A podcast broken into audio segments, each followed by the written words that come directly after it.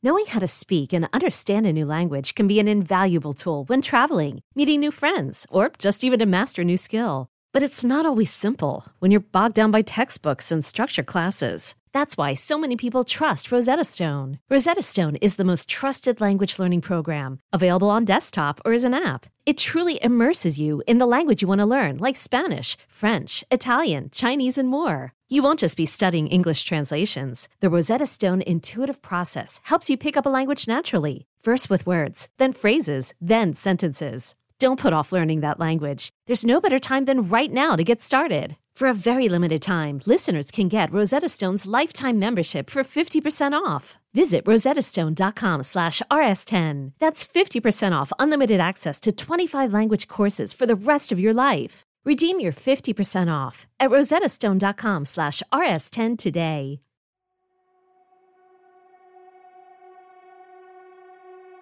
It's very, very bizarre. We did not find any uh, thing that seemed to be disturbed within the store that was knocked over or broken. There were no tire prints. Did she know this person? Did they know her? Was this a crime of opportunity? So the big mystery is who is the last customer at the liquor store for that day that she went missing? Where are we going to look? Where are we going to start? I haven't got a clue.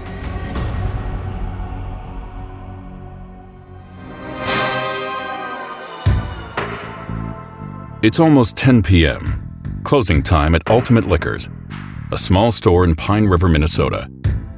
Cashier Rachel Anthony is the only employee on duty. Outside, the air is a bone chilling minus 20. As snow swirls across black, icy roads, Rachel goes out in front to start her car warming up the engine for her drive home, then hurries back inside the store.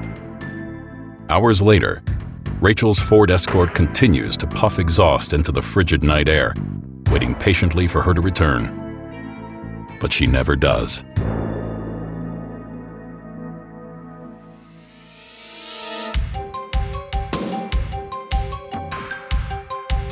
I'm Steve French, and this is Unsolved Mysteries Ice Cold Killer.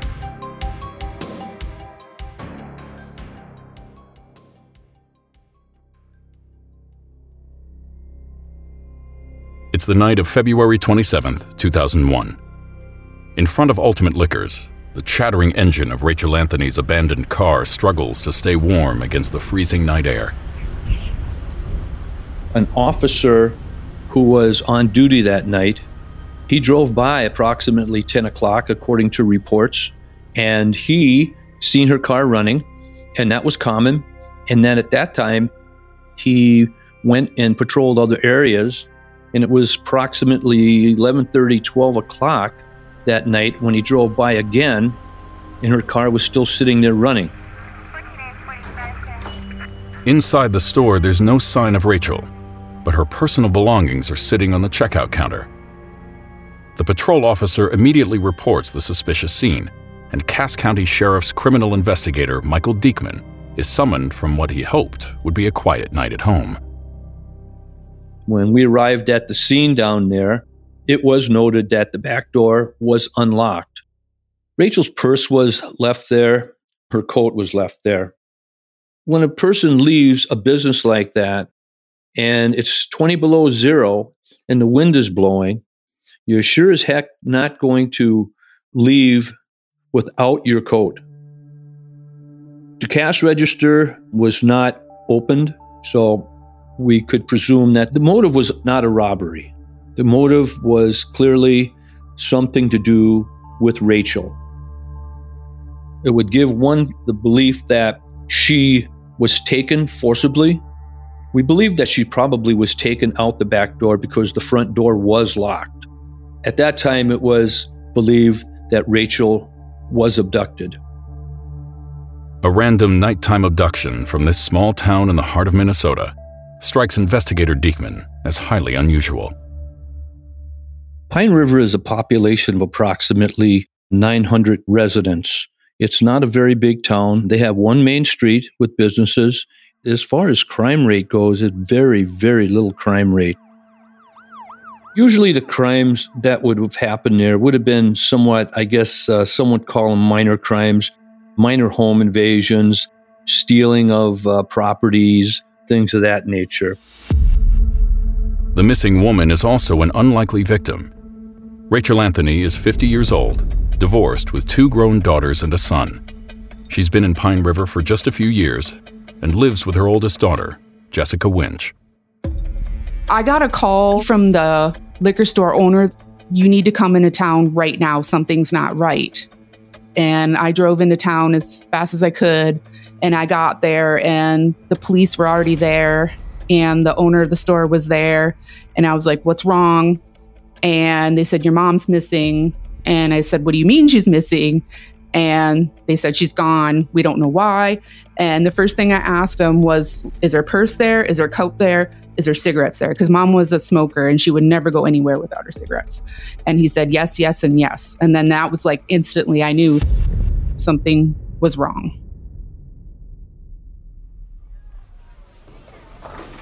When my mom disappeared, I remember the day of the week because I bowled on a women's bowling league every Tuesday night. And coincidentally, the bowling alley is across the street from the liquor store she worked at because normally my bowling would get done around 9.30 at night and she would usually be closing the store at 10 o'clock so quite oftentimes when i finished up with bowling i would go across the street and say hi to her and I'll never forget that night. I got off bowling and it's very cold outside. It's February in Minnesota, so it's really, really cold. And I got in my car, and my car was faced the opposite way away from the liquor store. And I sat in my car and I looked over to the liquor store and I told myself, should I go over there and help her? Should I say hi? And I told myself, I'm, I'm just so tired. It's so cold outside. I'm just going to go home. And so I went home instead of going over there and saying hi to her or whatever. I have a little bit of guilt about that. What could have happened if I had gone over there? The news goes out to the rest of Rachel's family, including her ex husband, who lives over 100 miles away, and her daughter, Trisha Lair, who's in Pennsylvania. Jesse called me. It was early in the morning all I remember her saying was that mom was missing. I woke up my husband and I told him what was going on, put the dog and ourselves in the car and, and drove straight through. We got to Minnesota the following morning. The only thing I could think of on that car ride was, my God, we got to get there. If she's hurt, you know, we need to be there. Um, I don't think I wanted to think about her being dead, but that's where denial comes in and you just push it away when we were really little, it was just mom, Jesse, and I. We lived together. And one of my earliest memories of mom was Jesse going off to school for the day. And mom gave me a cup of coffee, which was mostly milk and sugar and a splash of coffee. And we sat down in the living room and she read me Beatrix Potter books.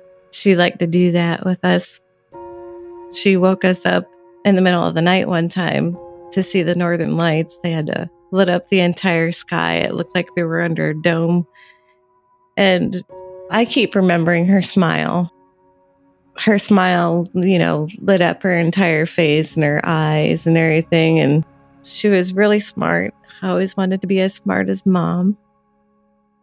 Mom was never a sit down, put your feet up, relax kind of person. She was always doing something her biggest hobby our whole life growing up was she liked to write poems. So I do remember her that being one of her huge things in her life she was always trying to aspire towards. People will ask me all the time about mom? Did she have enemies? Was she seeing someone and there was a bad breakup? Did she have a bad situation with one of the customers at the store she was working at the time when it happened? And honestly, I cannot say she had any bad blood between anybody. And I get that asked over and over and over, and just nothing's ever come up.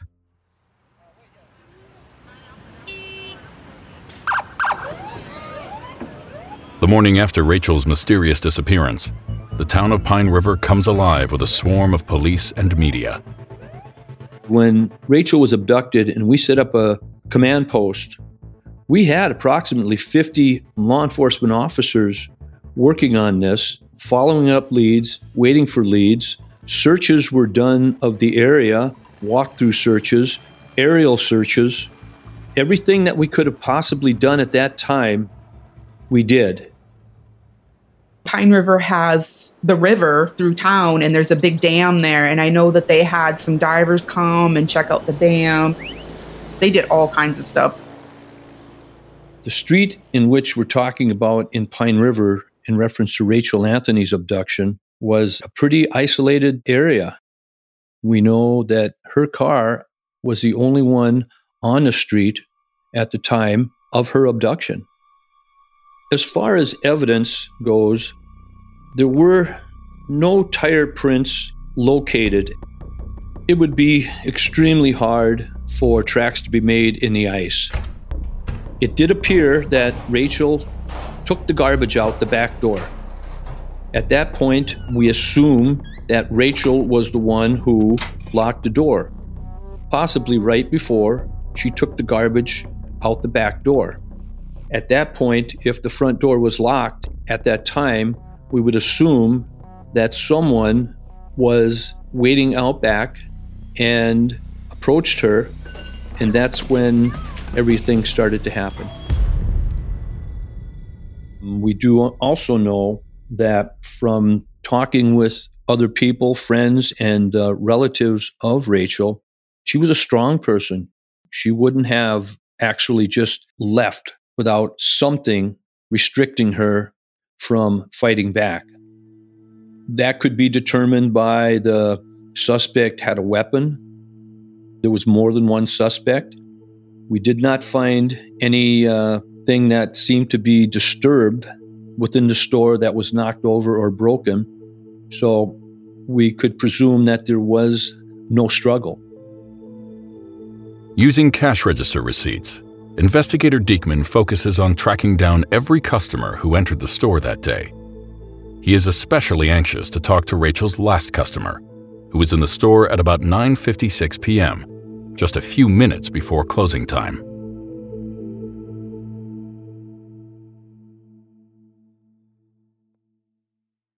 Hey, Unsolved Mysteries listeners. I'm here to tell you that there's no reason to panic the next time you're searching for the perfect gift. Now you can use gift mode on Etsy. Gift mode on Etsy takes the stress out of gifting so you can find the perfect item for anyone and any occasion. It's easy. Just tap or click gift mode on your Etsy app or Etsy.com. Then answer a few short questions about who you're shopping for and what they like. And gift mode instantly gives you curated gift ideas based on hundreds of personas. There's a lot of pressure around gifting. I usually have a hard time thinking of gift ideas for family members, and sometimes I get super stressed trying to find the perfect thing. But now with gift mode on Etsy, I can search hundreds of gifting personas and find so many incredible items. And I actually just found the perfect gift for my fitness fanatic sister. Now it's simple to find gifts made by independent sellers for all the people in your life. So whether you need a housewarming gift for the new homeowner or a birthday present for the pickleballer, Gift Mode has you covered. Need to find the perfect gift? Don't panic. Try gift mode on Etsy now. Are you ready to shop? Rakuten's Big Give Week is back. Get 15% cash back at hundreds of stores, including headliners Adidas, Expedia, and Ray-Ban. Rakuten is how in-the-know shoppers get the best savings. They shop the brands they love and earn cash back on top of deals. During Big Give Week, May 6th to May 13th, the cash back rates are even bigger. I'll be shopping for travel deals and home electronics. You can save on everything you need for summer, like clothing, outdoor gear, and travel. Join today for free and get an extra 10% cash back boost. That's an extra 10% cash back on top of Big Give Week's 15% cash back. You won't see higher cash back rates than these. Go to Rakuten.com or download the Rakuten app. R A K U T E N. Shoppers get it. Person who was at the store and did the last transaction with Rachel was never identified and has never come forward. So the big mystery is who is the last customer at the liquor store for that day that she went missing. They went back through every transaction that day and were able to trace every single receipt for the day and question all those people, except for the very last customer. From the details I recall, is the very last customer paid with cash. So there was no credit or debit card to trace. And also, the security cameras were not working, so they don't have any video to try to use to find somebody. The cameras were acting up and they weren't working on their own for some reason. They were in the process of getting them fixed, but they did not get fixed at this time. So, who was Rachel's last customer, and why have they not come forward? It's very, very bizarre. Law enforcement has not ruled out any significant parts as to did she know this person? Did they know her? Was this a crime of opportunity? A person would think not because of the fact that the time of night and there was no one around. So someone had to drive in and know that the store was actually open. All liquor stores off sale in the state of Minnesota close at 10 o'clock, state law. So everyone would have known that the liquor store closes at 10 o'clock. We don't know if the person or persons were waiting for her, had a plan. Nothing, again, law enforcement has ruled out. With no leads on the prime suspect and no sign of Rachel after the extensive search, it appears the mystery of her vanishing may never be solved. But the spring thaw is about to change everything. On Friday, April 13th, four teenagers head out for an afternoon horseback ride. Their route takes them next to a secluded 30 to 40 foot deep ditch south of Pine River. It's called the Nielsen Road, and it's a gravel road off the beaten path. It's a road that is used by residents around there, but it's not highly traveled. It's an area that was isolated from the main highway. One of the riders sees what looks like a discarded mannequin in the ditch. But as they get closer, the teenagers realize it's the dead body of a woman, her long hair tangled in the weeds. They were high enough on the horsebacks to see down in the ditch where they could visibly see the body. Where if you're driving by with a car, you would have not been able to see that. It's Rachel Anthony, missing for nearly two months. For Rachel's daughter, Jessica, it's another day she'll never forget. They just outright told me, they said, We found a body. We're pretty sure it's your mom. And I was like, wow. And I, I just told my boss, I gotta go. And that was that was the whirlwind, the second whirlwind. And basically starting all over again, I, I feel like all the feelings. There's part of you that still wants somebody to like you know it's it is but at the same time you want somebody to be like are you sure are you sure sure like i need you to to confirm this for me. I, I need to see it with my own eyes. I remember the day also because it was April 13th and it was Friday the 13th and it was also quote Good Friday and it was just I'll never forget that as being like the worst possible Friday the 13th ever in my life because it's kind of a joke that it was Good Friday. It was the opposite of Good Friday. Rachel's youngest daughter, Trisha, is back home in Pennsylvania when she learns that her mother has been found. Jesse called me, and all I remember her saying is that they found a body and they they think it's mom's.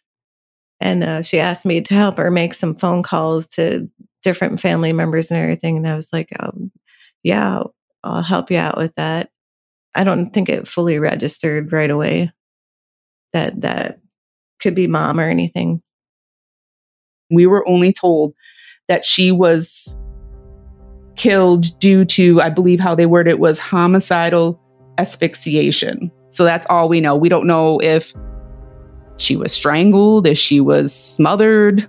That's the technical term they gave us, and that's all we know. And it's on purpose. We were told that because this is an unsolved case, if someone were to come forward, there are details that only they would know. And that's kind of basically the only way the police are going to be able to confirm that this person is telling the truth or not telling the truth because they told me that there are sick people out there who will admit to crimes that they didn't actually do.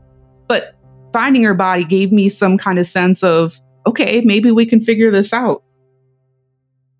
Where Rachel's body was found told law enforcement that obviously she was murdered sometime shortly after she was abducted. The body was found approximately 15 miles south of Pine River, which would be significant that the person or persons may more likely have lived south of Pine River because that's the direction they were going.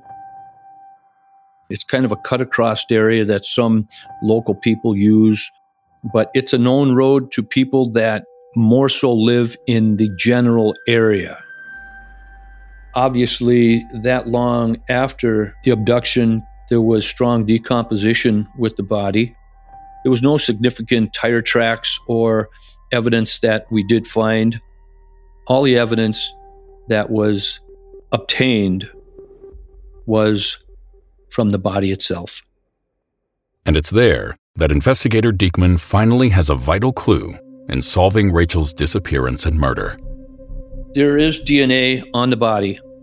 We had the opportunity through the database to match and eliminate potential suspects.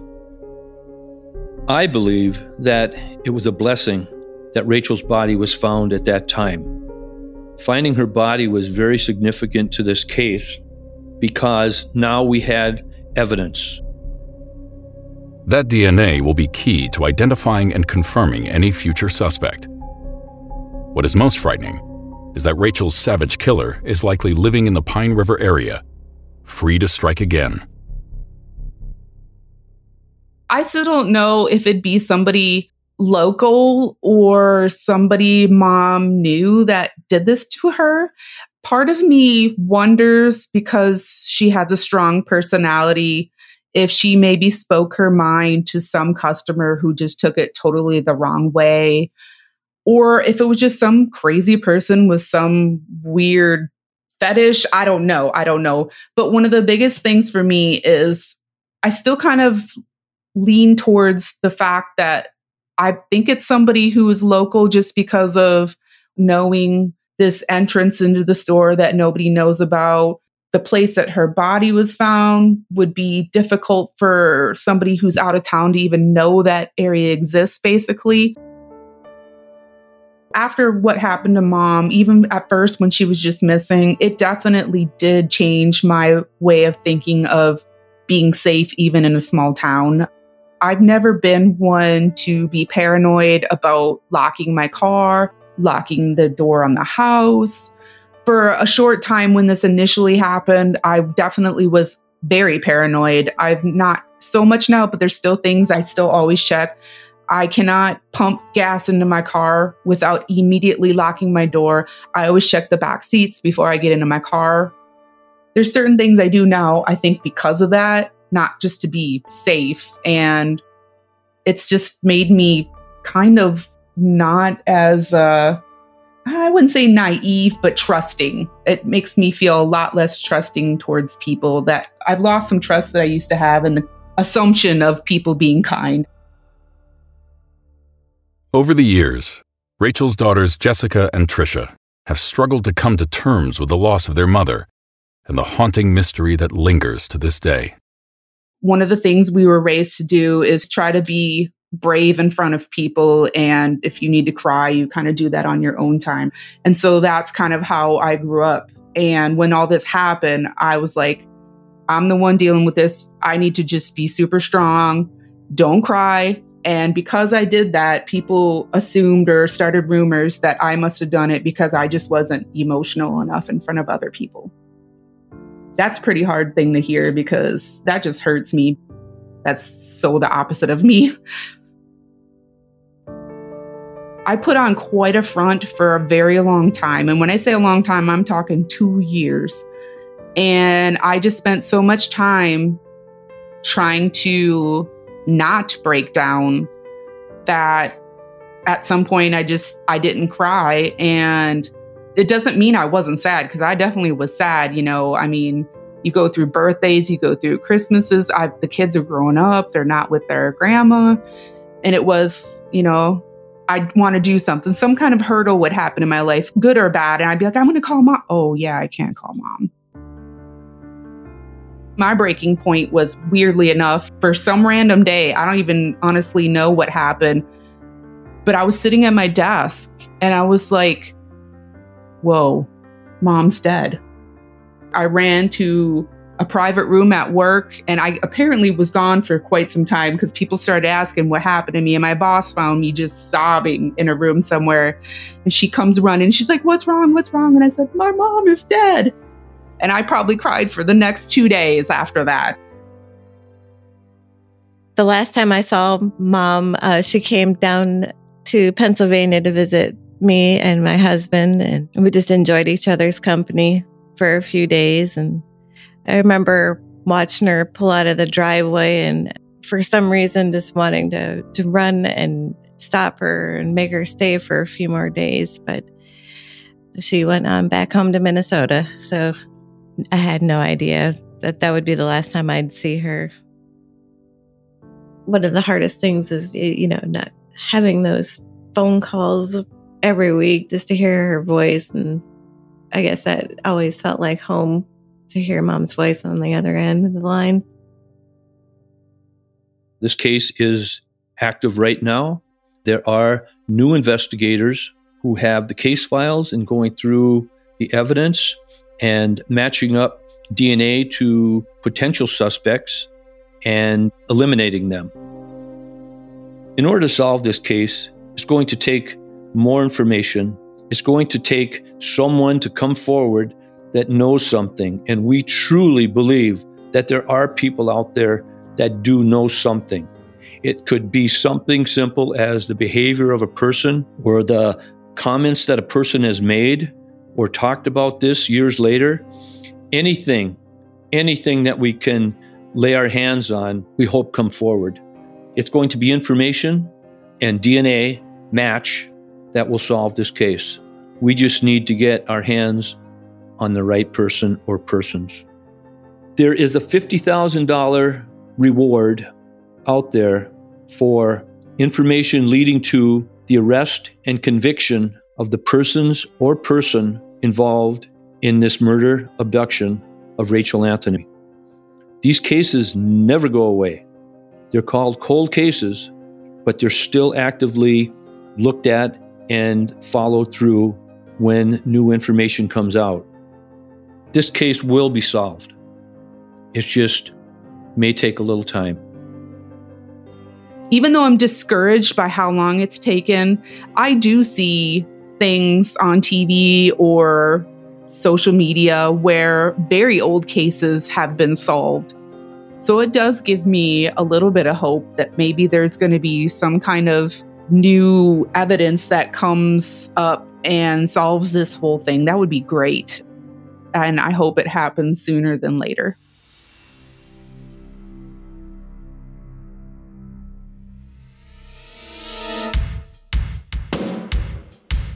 Fifty-year-old Rachel Anthony was abducted from Pine River, Minnesota on the night of February 27, 2001. If you have any information about Rachel's murder or disappearance, call the Minnesota State Crime Bureau tip line at 877 996 6222 or the Cass County Sheriff's Office tip line at 1 800 450 COPS or 2677 or go to unsolved.com. Next on Unsolved Mysteries. They drove by, they knocked on the door, no answer. So that was when our hearts sank into our stomachs because we knew what he was doing. We knew he was gone. Unsolved Mysteries is a production of Cosgrove Meurer Productions and Cadence 13. It is executive produced by Terry Dunn-Meurer and Chris Corcoran. Produced by Lloyd Lockridge, Christine Lennick, Courtney Ennis, and Paige Heimson. The story producer for this episode was Cynthia Bowles, and it was edited by Paul Yates. From Cadence 13, editing, mixing, and mastering by Chris Basil, Andy Jaskowitz, and Bill Schultz. Production support by Sean Cherry and Ian Mont. Artwork and design is by Kurt Courtney. Publicity by Josephina Francis and Hilary Schuff. The original theme music was composed by Gary Malkin and Michael Boyd. Thanks for listening to episode 12 of Unsolved Mysteries.